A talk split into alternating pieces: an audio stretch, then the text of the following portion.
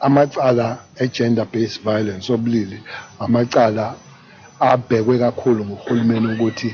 ayisitha sesibili a second pandemic ekufanele ukuthi sikwazi ukusukuma sikwazi ukuthola impendulo ngokushesha yebo abantu eh, mabebulewe eh, ekufanele sisukume but once kwaba abantu abancane women kufanele sikwazi ukuthi siyithole siyothola sethemba sokuthola lokho sijabulile ukubona umndeni